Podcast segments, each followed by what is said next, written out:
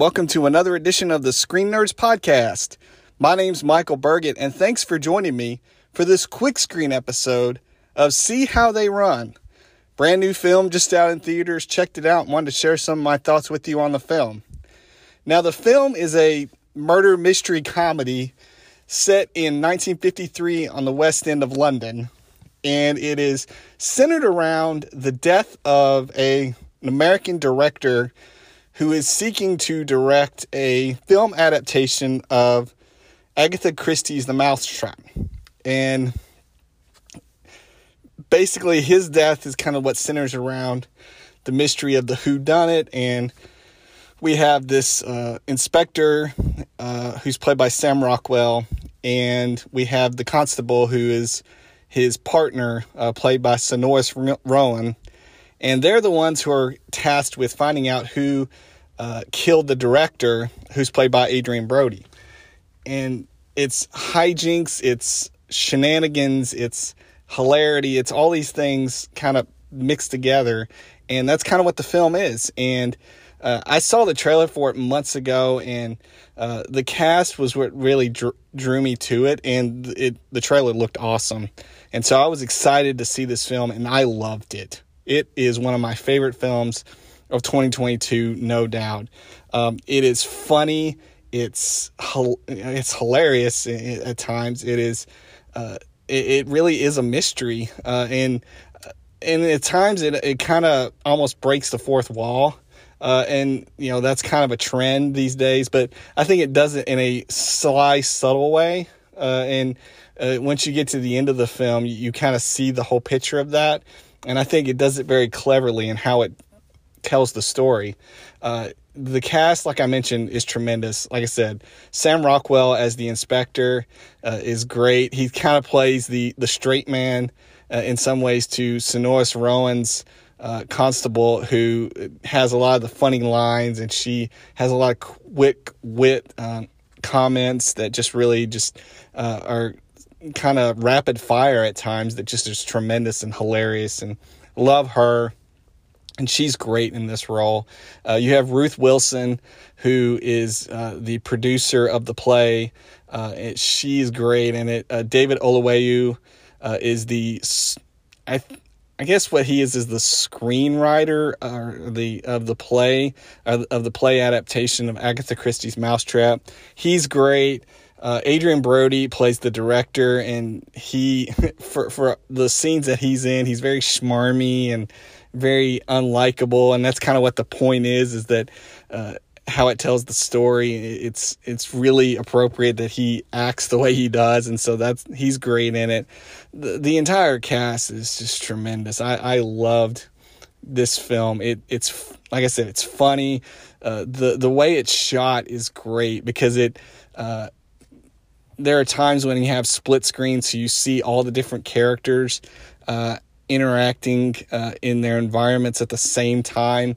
Very ingenious. Uh, like I said, there's fourth wall stuff where uh, a great scene uh, where there's an argument taking place about how the film is going to be made, and uh, the director and the producer uh, are arguing, and the producer and the director going at it, and they're like, well, you can't have uh, a placard uh, with a title card that says three weeks later or something. And then sure enough, the very next thing is three weeks later, and then it shows the next scene. And so little things like that are great. It's, I thought the cinematography was great. The music is very much of that era uh, and just really kind of ties in very well. Uh, it's just a fun film. It's a good hour and a half where you are invested. You have moments where you think you know who the killer is, but then something happens and then you're completely thrown off, and now you're still trying to figure out who it is. Uh, once you get to the end and the killer is revealed, all the things are put together and, it totally makes sense once you remember again uh, all the different things. And like I said, it, it kind of hints at how the film is going to play out just by the interactions uh, between Sam Rockwell and Saoirse Ronan.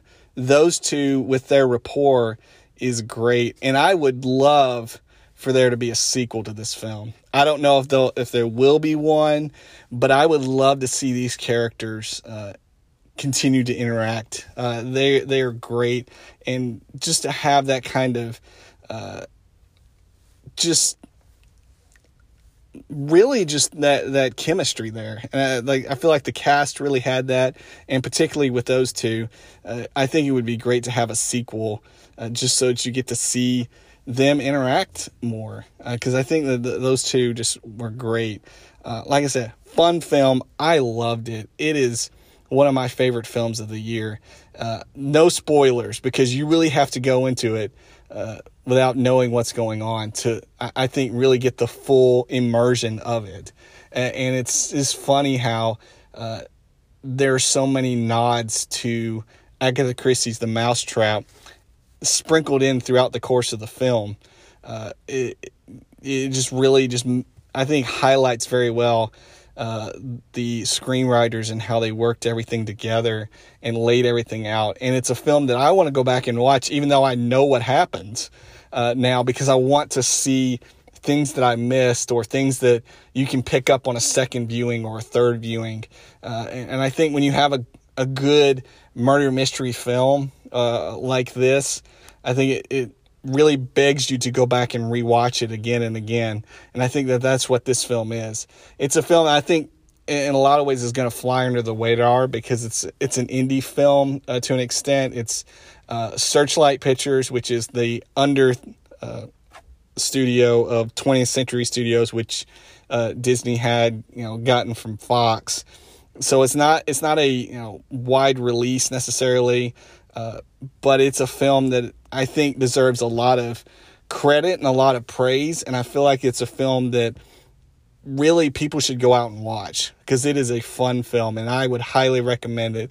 It is one of my favorite films of the year. It is right up there with Top Gun Maverick, Pompo the Cinephile, Bell.